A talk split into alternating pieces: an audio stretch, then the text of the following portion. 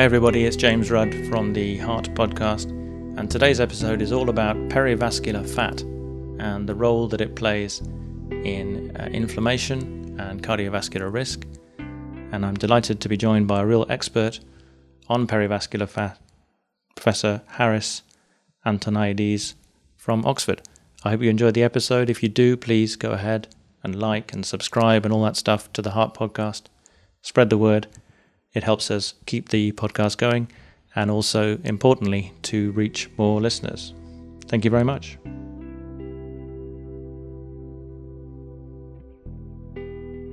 Uh, Haris, could you introduce yourself for the heart audience? Yes, I'm uh, Haris Antoniades. I'm a professor of cardiovascular medicine in, uh, in Oxford, at the University of Oxford, and a consultant cardiologist in John Hospital.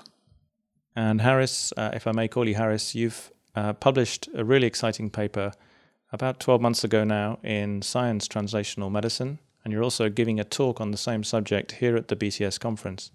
Perhaps you can tell us a little bit about perivascular fat and your take on, on perivascular fat and why it's important in perhaps predicting patients at risk of heart attack and stroke.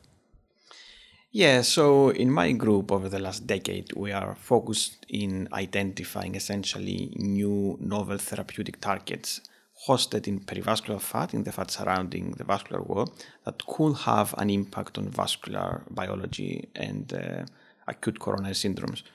The idea originally was that perivascular fat secretes various molecules that exert a paracrine effect on the vascular wall, and they, that those paracrine signals may be protective, like adiponectin, or maybe uh, detrimental, like uh, cytokines, IL-6, TNF-alpha, etc.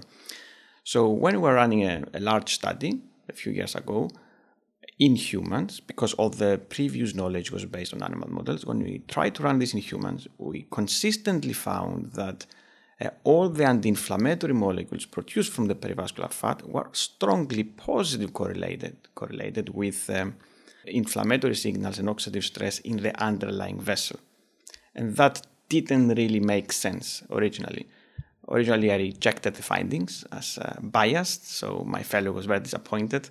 And it took um, nearly five years to accept that this was a real finding and only when we had 700 patients recruited in this in this program of work i was convinced that this was a real finding and that actually it's the vessel that drives what happens in the perivascular fat and not the other way around. So what you're saying is you have underlying atherosclerosis in the coronary artery and i think all of this work has been done in the coronary artery that's been published and somehow there are paracrine effects from the inflamed vessel wall which affect the quality of the fat surrounding the arteries. Is that have I got that correct? Yes, you you got that uh, right. Essentially, what what we found was that when the vessel is inflamed, it releases some uh, molecules, inflammatory molecules, common cytokines like IL six, TNF alpha, interferon gamma, that are there, then diffused into the perivascular space, and that's where fat sits. And then the fat cells have the ability, and this was the new discovery, to sense these signals coming from the vascular wall and switch on some molecular mechanisms that I will not get into, into details in, uh, about the signaling pathways. But what happens at the end is that these inflammatory molecules coming from the vessel, they lead to lipolysis in the perivascular fat and they prevent the differentiation of adipocytes, of pre-adipocytes. And this leads to a change in the balance of the comp- composition of the tissue between water and fat. So when you have fat surrounding an inflamed vessel, you get less fatty material in the fat cells and more watery material. So we have a shift from fat to water. And this is exactly the basis where the technology relies on. And so once this change has happened, you've been using CT imaging to detect this. And another novel finding that you have is the way that you quantify the uh, density, if you like, of the CT, uh, sorry, the density of the fat uh, appearing on a CT scan.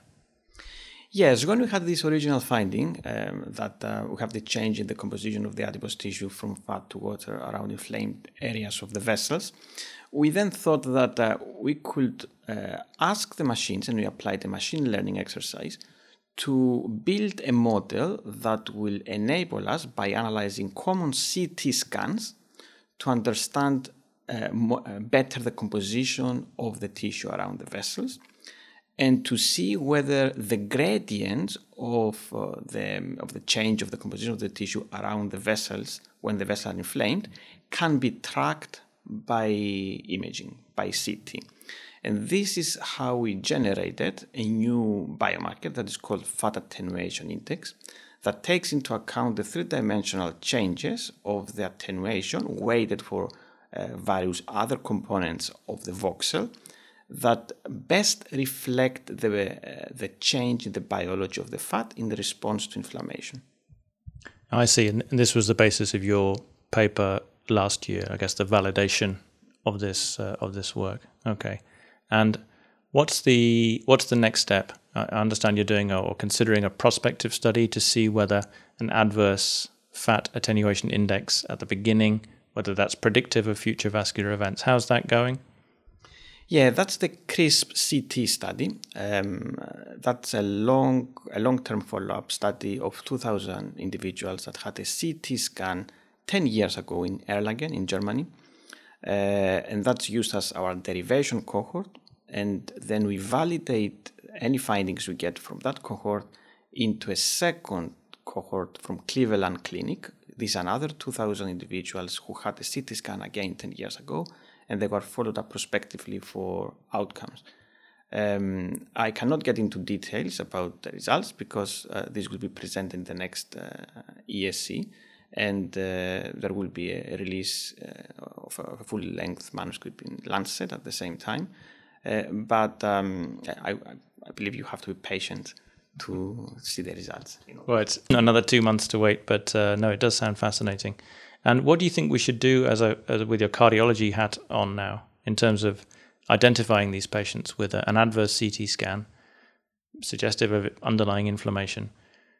Is it lifestyle advice? Is it statin therapy? Is it still to be decided? I mean, how do you uh, suggest we move forward?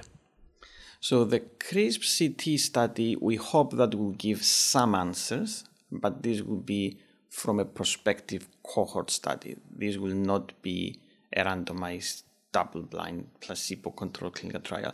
So essentially what we need, we need first of all to demonstrate that a treatment, an anti-inflammatory treatment modifies fat attenuation index. And secondly, we need to uh, see whether the risk that is identified by these new metrics is modifiable. Whether by treating individuals simply on the basis of having abnormal fat attenuation index around their coronary arteries, you save lives. So this uh, needs to be proved. So I guess that's the that's the next thing you're probably planning. Uh, you mentioned earlier when we were talking that you're using some kind of artificial intelligence or deep learning to help. Is this to help with the analysis of the of the images, or to integrate the analysis with other clinical risk factors? How does that work? Yeah, so over the years, the CT manufacturers were uh, Im- they improved the technologies of uh, visualizing the coronaries by removing during the post processing uh, of the images the artifacts. And the artifacts from the CT images come from fat. This is why fat appears as black, removed from CT scans. However, the information is, is there, is sitting at the background behind these black um, parts of the, of the pictures.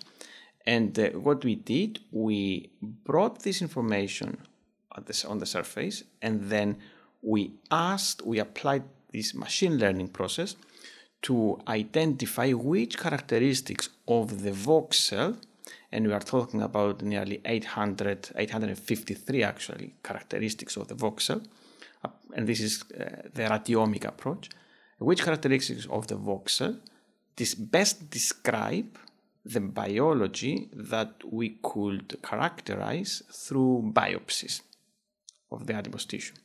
And this is how we ask the machines to come up with the best combination of characteristics that will tell us that this is the, the ideal metrics of attenuation that tells you uh, more information about the fat itself. Fantastic. So, a smart use of uh, cutting edge technology to help.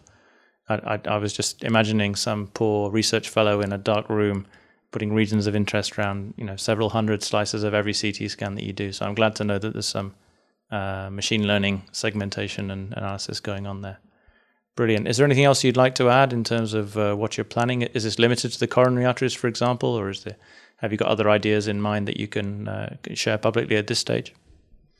Yeah, we don't have data to share publicly uh, right now, but uh, we are. I can tell you that uh, we have um, evolved this method into a way of detecting inflammation in the aorta, inflammation in the carotids, and also predicting uh, metabolic risk, the risk for diabetes. So all these are in the pipeline, and I believe that I will be able to release some data in the next uh, few months and the coming years.